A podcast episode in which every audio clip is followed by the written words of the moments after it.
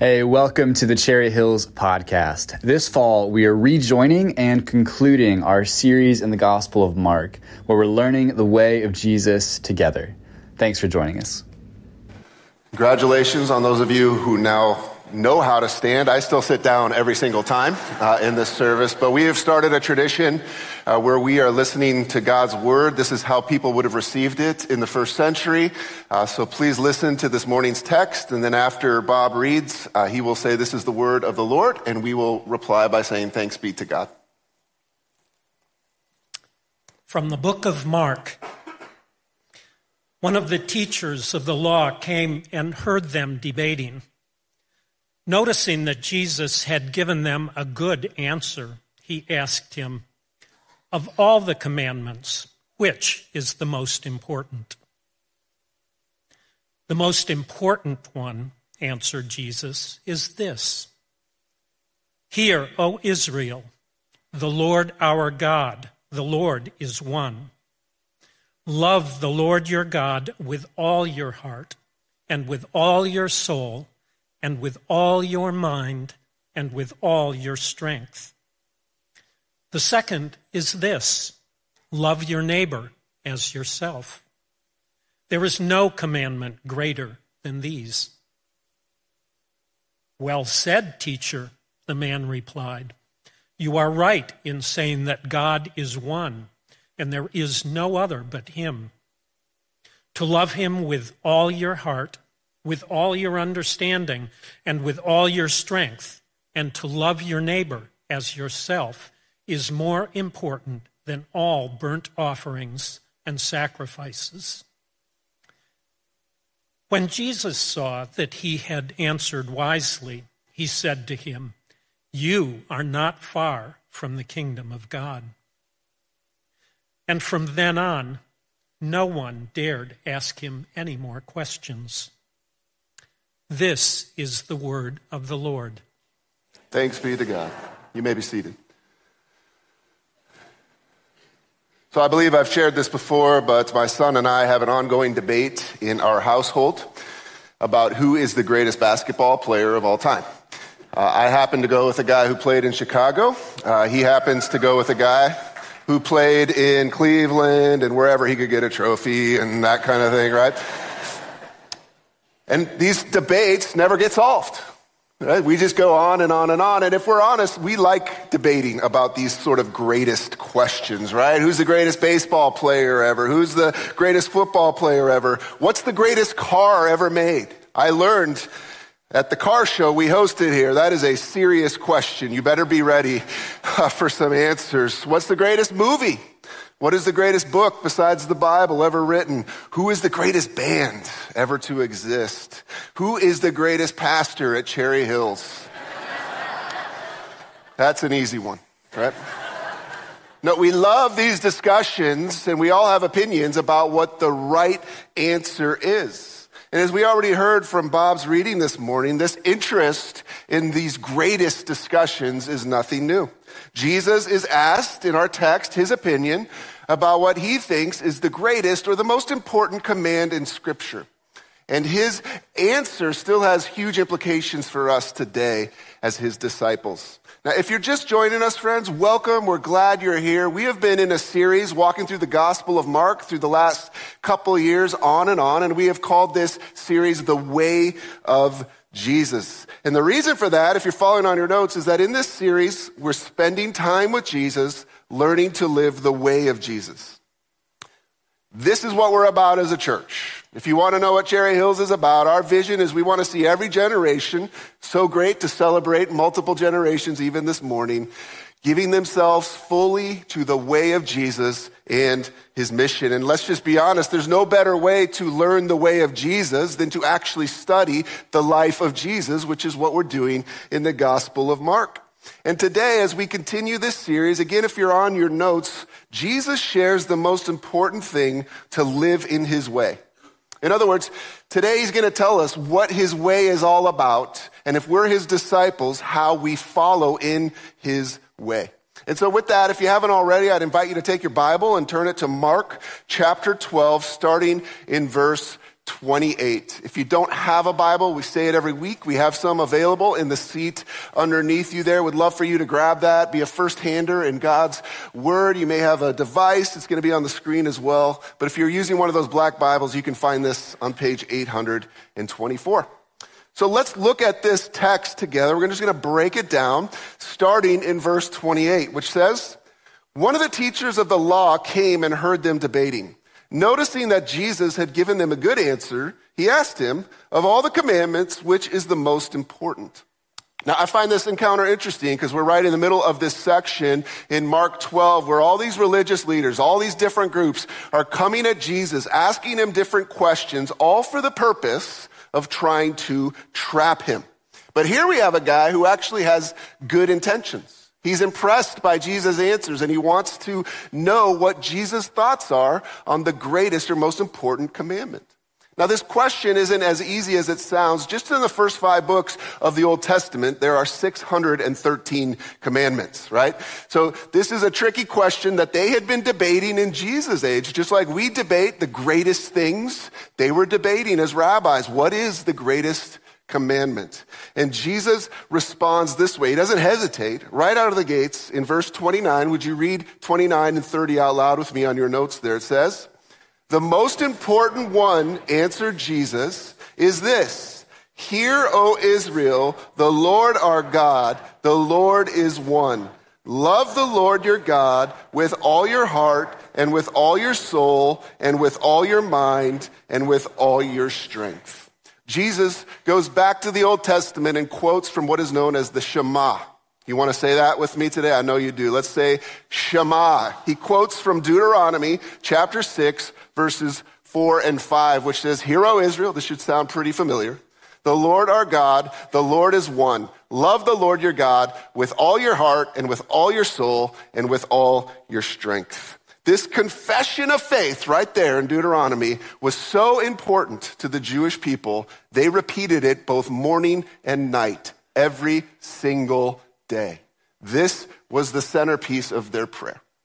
Similar to how we might view the Lord's Prayer today, that is how important it was. And it starts with this statement, right? This unique exclusivity of Yahweh, which is the name that we're given for God. It starts saying, Yahweh, you are the only true God. And so, therefore, if you're following on your notes, they declare right away that our love must be devoted exclusively to the one true command, the one true God, excuse me. This is the command. They start with recognizing, okay, Yahweh, you are the one only God. And then it gets into this idea. So, what does it look like to love him? What does devotion look like to him? Well, we're told in the context of Deuteronomy 6, it looks like obeying his commands all the day of your life. Now that sounds harder than it is, right? I mean, that doesn't sound so easy. So what do we look at? There's 613 commands. What kind of commands are we looking at for him to obey here? A good place to start is in the Ten Commandments, which is kind of a summary statement of all of the commands. And in the first four of the Ten Commandments, it's all about how we devote ourselves to loving the Lord vertically. So let's look at a, a, couple of these, right? The first commandment says, You shall have no other gods before me. Sounds easy, but sometimes we place things in our lives. And that's why it says, Don't make for yourself an image or an idol. Now, again, we might say here, like, well, that's back then. I don't have a gold statue in my house or I don't make wooden things. But the truth is, we can put things, we can have idols that we place above God, right? Status, money, power, fame. These are all things that we're attracted to to worship. But the first two commands warn us, right? Don't worship anything other than Yahweh. That's how you devote yourself to Him entirely. Uh, the third one says, I'm going to keep going here. Third one says, don't use the, the, the name of the Lord in vain. Uh, the name of a person in these day and ages was simply a way of describing who they are. In other words, honor the Lord completely. Don't misuse his name. Don't misuse his character. Don't misuse his grace, as we might say today. And then the last one is make the Sabbath day holy. This was one of the things that set the people of Israel apart from all other people. And so the command is, hey, remember who I have made you to be. set this day apart and keep it holy. These are four ways that they were to devote themselves to loving God. Now, you notice in this text, it also spreads these things out. Love the Lord with what? Your heart, your soul, your mind, and your strength. And we could certainly disconnect those things and talk about all four of those things, which we actually did to begin this year in a series we called Fully. But the bigger idea, of course, is give him everything. Give him your whole life. Don't keep things from him. He deserves it all. And this is why we have the vision statement we do, right? We want to give ourselves half heartedly to the Lord because that's what he wants. No, we want to give ourselves fully to the Lord. All our heart, all our soul, all our mind, all our strength. He deserves it all because after all, He is Yahweh, the one true God who deserves to be worshiped. And so listen, if you're following on your notes here, Jesus calls us to love God singularly and fully. In other words, don't worship anything else or anyone else and give everything you have to devoting yourself to Him. Now, I would say Jesus nails it here. Good answer, right? I mean, what could be more important than loving Yahweh with your whole heart, soul, mind, and strength? But surprisingly, Jesus isn't done. Jesus combines this with the second command. He quotes from Leviticus 19:18, and I have that on our notes too. Would you read it out loud in verse 31 there on your notes? It says, the second is this love your neighbor as yourself. There is no commandment greater than these. Do you notice something interesting about the end of that statement? There is no what? You would think he would say commandments greater than these. But he uses the singular here. In other words, these two things belong together. You cannot separate them for Jesus.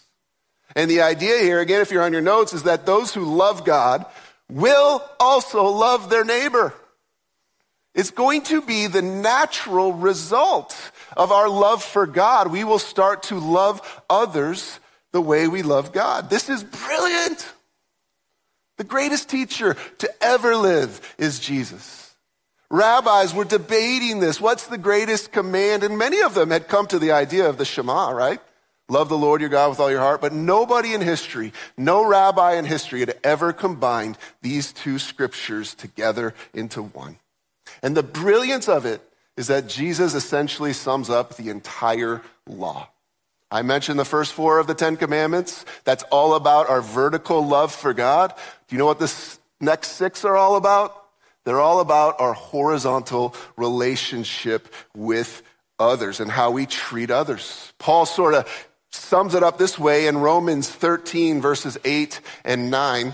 Let no debt remain outstanding except for the continuing debt to love one another. Whoever loves others has fulfilled the law. The command, the commandments, you shall not, I forgot my glasses in my office. You shall not commit adultery. You shall not murder. You shall not steal. You shall not covet. And whatever other command there may be are summed up in this one command. Love your neighbor as yourself. One more important thing we got to note here who is your neighbor? Now, in the Old Testament, a neighbor was only another Jewish person. But as we've walked through the life of Jesus together, we know that for him, neighbor expands way beyond that, right? We know that if you're following on your notes, Jesus defined our neighbor to mean everyone. And this is what the religious leaders hated about Jesus. He hung out with sinners and lowlifes. He hung out with Samaritans. Ugh. He hung out with those on the opposite political side. He hung out with lawyers and tax collectors. Ugh. And he even goes so far as to say our neighbors include our enemies. So this means I have to love Packer fans, and it's difficult. but again, the big idea here, right, is we can't separate our love for God from the way we love other people. As is so often the case in Jesus' teaching, He gives us more than we ask for or want, right? His way is just not the way of the world. The scribe asks, which command is the most important? Jesus tells him, both. You can't separate them. If you're going to love the Lord, you're going to love your neighbor. If you're going to love your neighbor, then you're loving the Lord. These two things cannot be separated. I like to think of it this way. Again, if you're on your notes, to love God is to love others. To love others is to love God. They cannot be separated. Mind is blown right now, isn't it? The apostle John would later write in 1 John 4 21, and he has given us this command anyone who loves God, we just sang a song that we love him, must also love their brother and sister. But in order to obey this command, again, we've heard this probably many times in our life. Yep, I know I'm supposed to love God. I'm supposed to love others. A lot of churches have that as their kind of vision or mission statement. But the question we need to answer today in 21st century American church. The quote the 90s hit song featured by Saturday Night Live. What is love? Baby, don't hurt me. If you don't understand that joke, you are not Gen X. So I apologize. But let's be real here, right? If you don't understand what the Bible means by love, you're not going to be able to live out this command. And ultimately, unfortunately, in our culture, let's just be real. If you're following on your notes, love has been reduced to an emotion or feeling. We feel love towards someone. And if we feel love towards someone, then we respond to that person. If I don't have that feeling of love, then I'm not going to respond to them. But in the Bible, love is not some sort of warm, generic feeling. It's not a wishful thinking that we have for somebody. It's not a Hallmark Channel Christmas movie kind of love. And I'm sad to say those are going to be starting on again soon. In the sense Jesus is talking about here, love is not an emotion. It's not a feeling. Sometimes feelings come with love. Sometimes emotions come with love, but the truth is sometimes they don't. And the word Jesus uses here for love in the Greek, you've probably heard this word before, is agape. Agape love means unconditional love. You can read about it in 1 Corinthians 13. Agape love is the kind of love that says, I am deciding to love you. I am choosing to love you right now, whether I feel like it or not. If you're on your notes, agape is an act of the will that leads to action.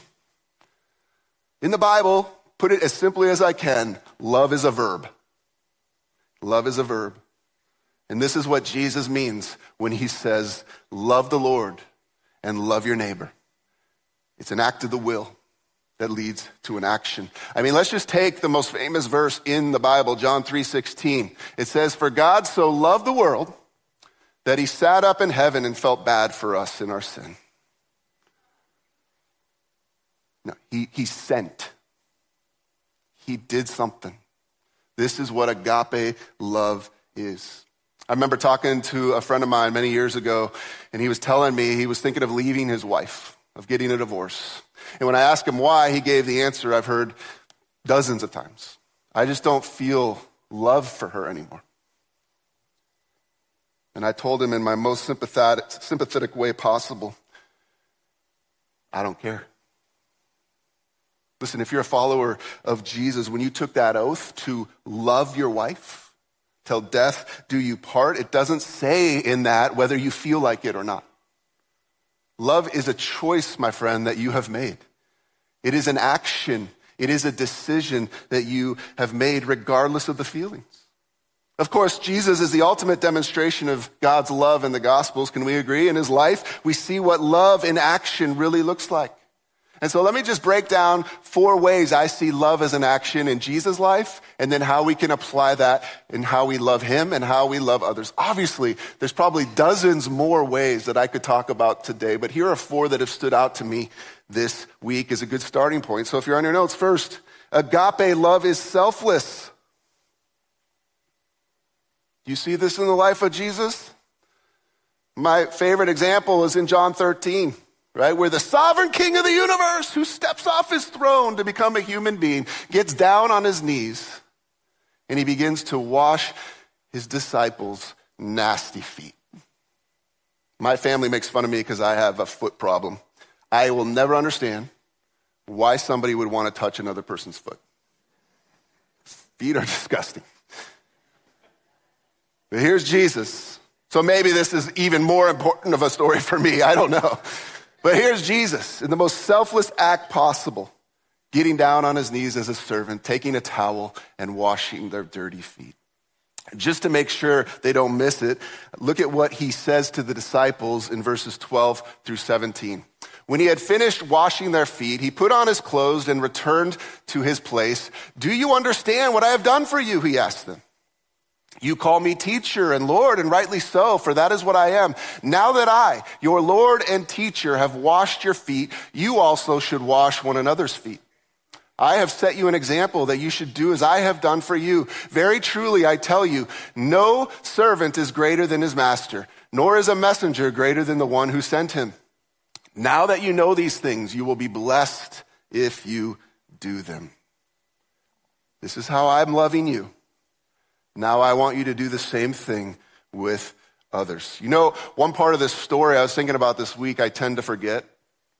He also washed Judas's feet. I'm not sure how he was feeling about Judas at this point. Like, I don't know what he was feeling. I mean, he knew he was going to betray him, and yet he still got down on his feet and wa- on his knees and washed his feet. He loved him. Right? It was an act of the will that led to an action of selflessness. Now, I'm sure that kind of selfless love is really easy for you guys, right? It's not for me especially in my closest relationships, especially in my relationship in marriage and with friends. I know I can see out here, barely, but I can see some of you. And I know that I've done some of your weddings before.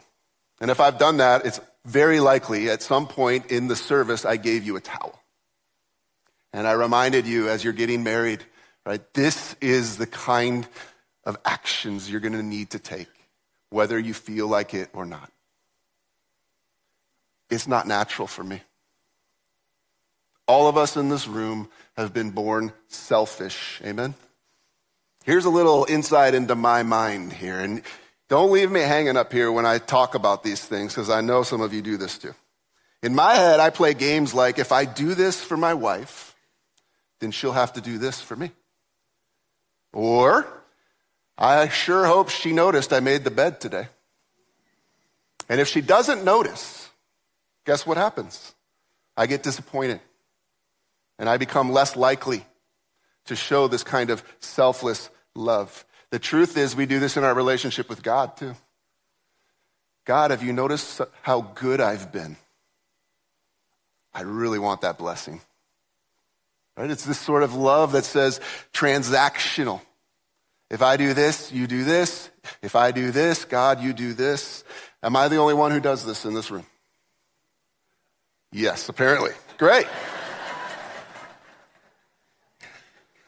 I'm going to say most of you do this, probably unconsciously at times, because it's hard to love someone selflessly.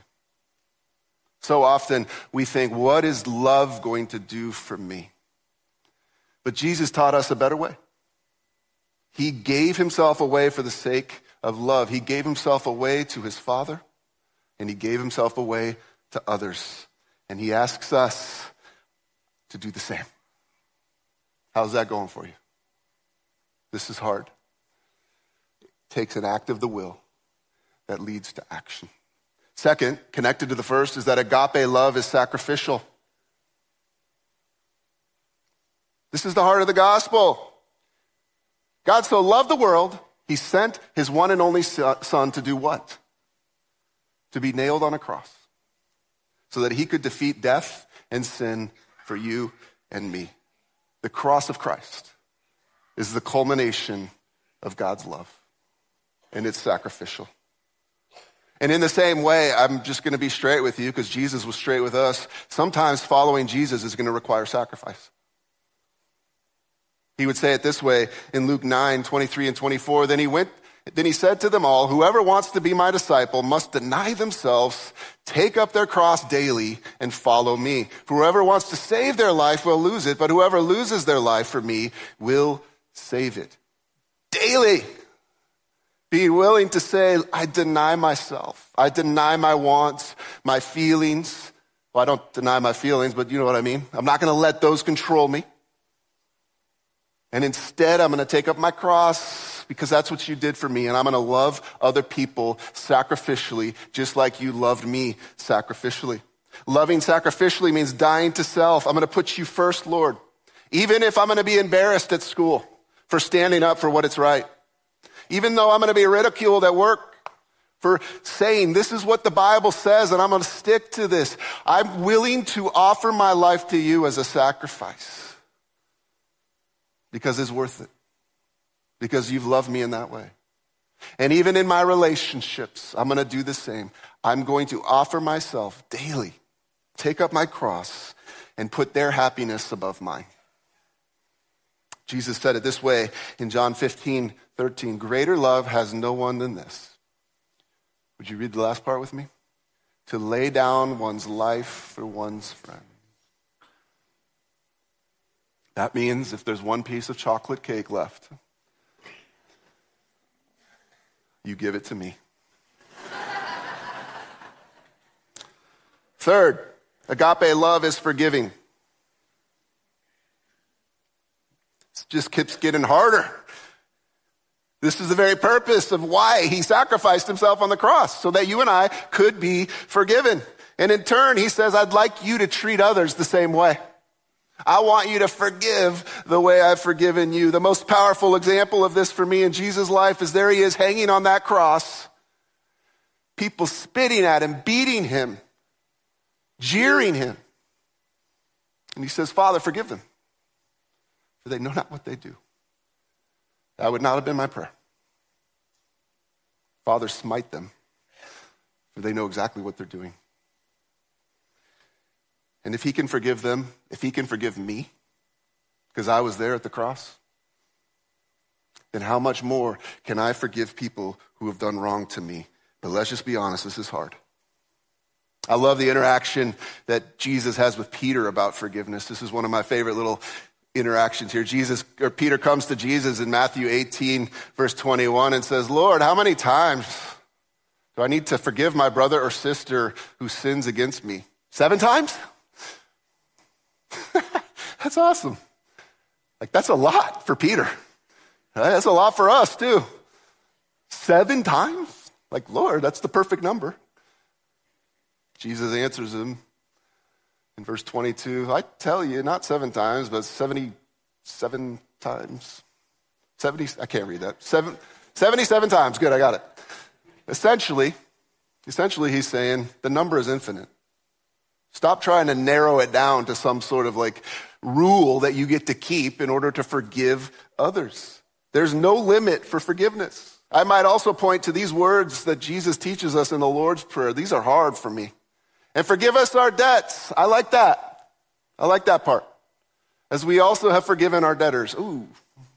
For if you forgive other people when they sin against you, your heavenly Father will also forgive you. But if you do not forgive others their sins, your Father will not forgive your sins. I don't know about you, that's sobering to me. And while it doesn't mean I won't be saved, what, what he's saying is my fellowship, my love for the Lord is intimately linked to whether or not I'm willing to forgive the people who have wronged me. Let me put it this way you cannot love the Lord with your heart, soul, mind, and strength the way you're meant to unless you love others with a forgiving spirit. Now, I want to be clear here. Forgiveness does not mean excusing sin. Right? They still did something wrong against us. Nor does it mean that you don't put up boundaries in your relationships with them. Sometimes boundaries are love. But what it does mean is that it's releasing your anger and your bitterness so that you can start fresh in the same way that God has done for us. As a reminder, I just say this. If you struggle with forgiveness, remind you that it's not about the other person. Jesus asks us to forgive for our sake so that we're not carrying around this busload of anger and hate that will only suck the life out of us and our inability to love the Lord with our heart, soul, mind, and strength. Break free from that so that you can get back to loving me fully and loving others the way I've loved you. Finally, agape love speaks the truth with grace. Sadly, in our culture today, truth has become the opposite of love, the way we define love. If I don't affirm something that's not biblical, if I speak against it, I'm considered ignorant or judgmental or intolerant. But Jesus' love never held back the truth. I could give many, many examples here, but here's one the world doesn't like today. Jesus answered, I am the way and the truth and the life. Then what? No one comes to the Father except through me. People don't want to hear that. But listen, in the same way that you would warn your child this fall not to touch the fire pit, Jesus is willing to speak the truth in grace, telling us, I'm the only way. But that's why I came. Here's the good news you can enter into this way. Sometimes love means telling the truth, it means calling sin sin, helping someone to become better. But it's always, always got to be done in the right spirit. And this is where I fail. I like calling sin sin in other people's lives, but I don't always do it in the way of Jesus. Oh, how we need to remember this. A couple just application things I've learned over time. If you want to get better at this, truth, truth with grace is first of all, before you say anything to somebody else, tell the truth on yourself. Right? This is hard for me to say this because I recognize that I fall short in our relationship a lot of times too. But can you see how that diffuses the situation already instead of just coming somebody and going, here's where your problem is? Second thing I've learned never use words like always and never. If you're married, you like those words. And the third thing I've learned is always use social media, media and not personal conversations when doing this. So, again, friends, this is love, what it's supposed to look like. It's selfless, sacrificial, forgiving. It's willing to speak the truth in grace. This is how we live out the greatest command. I can't do that on my own. This is why Jesus left and sent the Holy Spirit so that I can learn then to walk in the Spirit and not in my flesh. And guess what? The fruit of the Spirit is love, joy, peace, patience. We can't manufacture that. It happens as we learn to walk in his way. Now, our story finishes this way in verse 32. Well said, teacher, the man replied. You are right in saying that God is one and there is no other but him. To love him with all your heart, with all your understanding, with all your strength, and to love your neighbor as yourself is more important than all burnt offerings and sacrifices. Did you know? This is the only time in the Gospels where a religious leader gives Jesus a compliment. Only time. You're right, teacher. Great answer. I'm still waiting for my first from Pastor Brian, but maybe one day. now, even better, what's cool is this scribe understands something others haven't been able to understand, right? God's not interested in my religious activities. What he's really interested in is my love. He gets it. But then Jesus says one of my favorite things in Scripture in verse 34. When Jesus saw that he had answered wisely, he said to him, You are not far from the kingdom of God. And from then on, no one dared him ask any more questions. What an interesting statement. If you did the Bible studies this week, I had you think about that a little bit here. But what does this mean? It means he gets it. He understands it's not about sacrifice. It's not about religion. It's not about good works. It's not about proving myself to God. It is about learning to love the Lord. So he's complimenting this guy. He understands. And yet he's also warning the guy, you're not quite there. You're almost there. You're not quite there. You're on a journey. We like to use this word today. I love that word. We're all on a journey. But at some point, we've got to make a destination. We've got to come to the destination. And Jesus is saying to him, I'm your destination. Learn to love me now with your whole heart, soul, mind, and strength. There's got to be a decision, he says. You're, all, you're close. You get it. You get it's about love. You're on a meaningful journey right now. But to get into the kingdom requires one more thing submitting yourself to me as your king. The only way into the kingdom, friends, is by submitting ourselves to the king. He is the destination. Now, the question is did the scribe ever make it into the kingdom? We don't know. We don't know. The scriptures are silent. But what about you? Again, Mark, brilliant. He just leaves it out there. So here I'm going to leave it out for you. What about you? Are you close? Are you on a journey? If you're still journeying, we love that you're here with us. But I just got to tell you, like Jesus, you may be close to the kingdom of God, but at some point, a decision needs to be made. Will I submit my life to the king? Will I give myself fully, my whole heart, soul, mind, and strength to Jesus? Jesus' invitation to you is the most important command. Will you love me? Will you love me?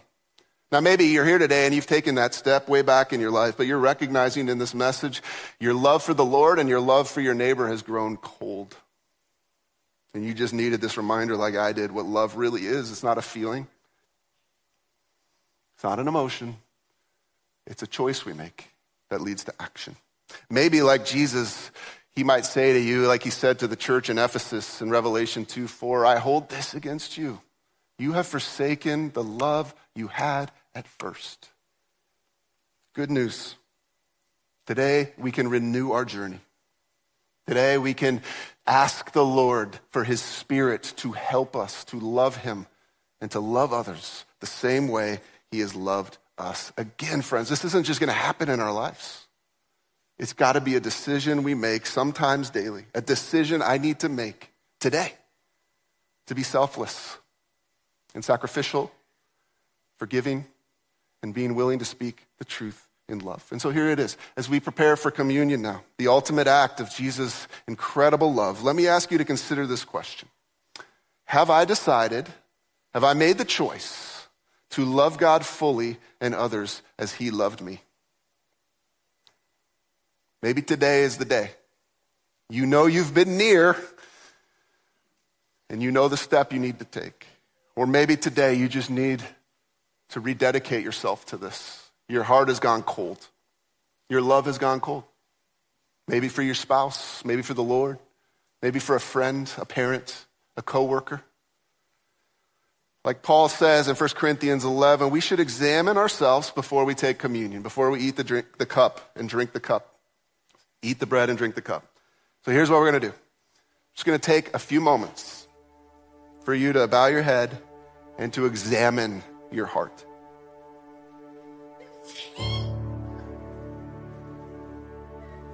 Bless you. So here are some questions for you to consider.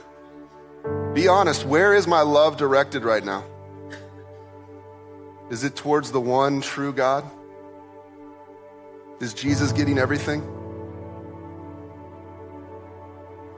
Am I loving others the way He loves me? Selflessly, sacrificially, forgiving, being willing to speak truth, but with grace. And more than anything, let's ask the Holy Spirit the only way we can live out this commandment to refill us and renew us today with His great love. Thank you for listening to this week's teaching.